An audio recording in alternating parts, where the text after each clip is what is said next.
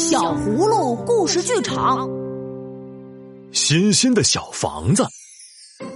春天真是一个美丽的季节，因为在这个季节里，到处都开满了鲜花。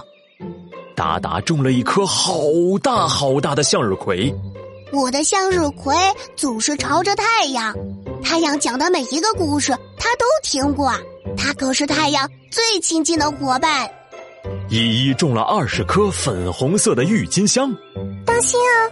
你们在玩飞机和小汽车的时候，千万不要碰倒了我的花盆，不要让这些美丽的花儿受伤了。依依边盯着郁金香边说着。小可呢，种下了一些莴苣种子。我在故事书中看到，莴苣里会生出一个漂亮的小矮人，能实现好孩子的愿望。我想试一试。很多小伙伴都有了自己喜欢的种子，小熊买好了太阳花的种子，小鹿在一条湿毛巾上撒满了水芹种子。宝贝儿，你为什么不去种点什么呢？葫芦爸爸问欣欣。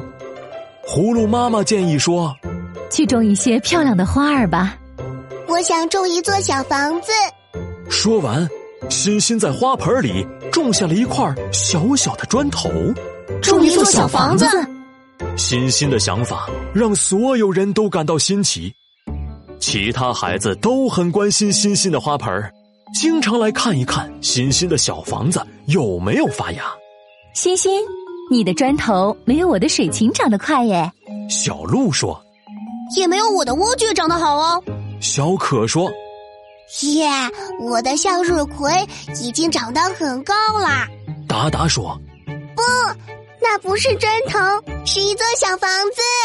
欣欣大声说：“又过了一阵子，依依的郁金香开花了，达达的向日葵也在长啊长啊。”欣欣，你的砖头怎么样了？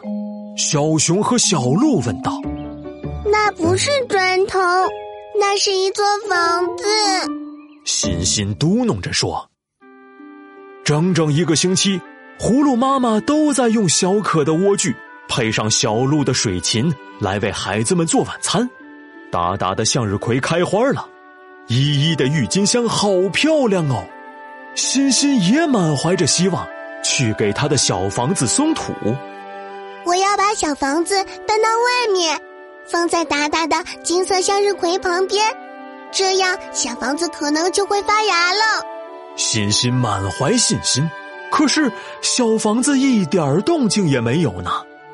我看呀，你的砖头已经死掉了，星星。达达说：“不，它不是砖头，那是一座房子。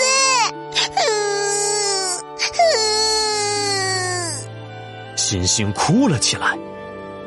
终于，冬天来了，漫天的雪花飘落下来，所有的植物都停止了生长。无论是在什么地方，我想我应该继续把它留在外面，那样长出来的小房子才最勇敢。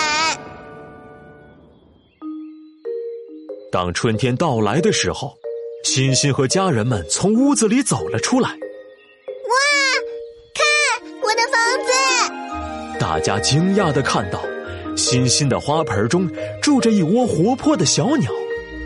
原来两只大鸟在花盆上安了家呀，葫芦爸爸说道：“没错，我早就说了，它是一座小房子。”呵呵呵呵瞧啊，欣欣的砖头真的长成了一座完美的房子呢。小朋友，欣欣的愿望多美呀！实现愿望的他真的开心极了。当我们播种下自己小小的心愿，就一定要努力去实现。说放弃的孩子可不勇敢呐！加油哦！说不定你也会像欣欣一样，收获一份惊喜呢。如果你喜欢我们的故事，就快快关注我们的微信公众号“小葫芦家族”，还有更多精彩内容和精美的小礼物等着你哦。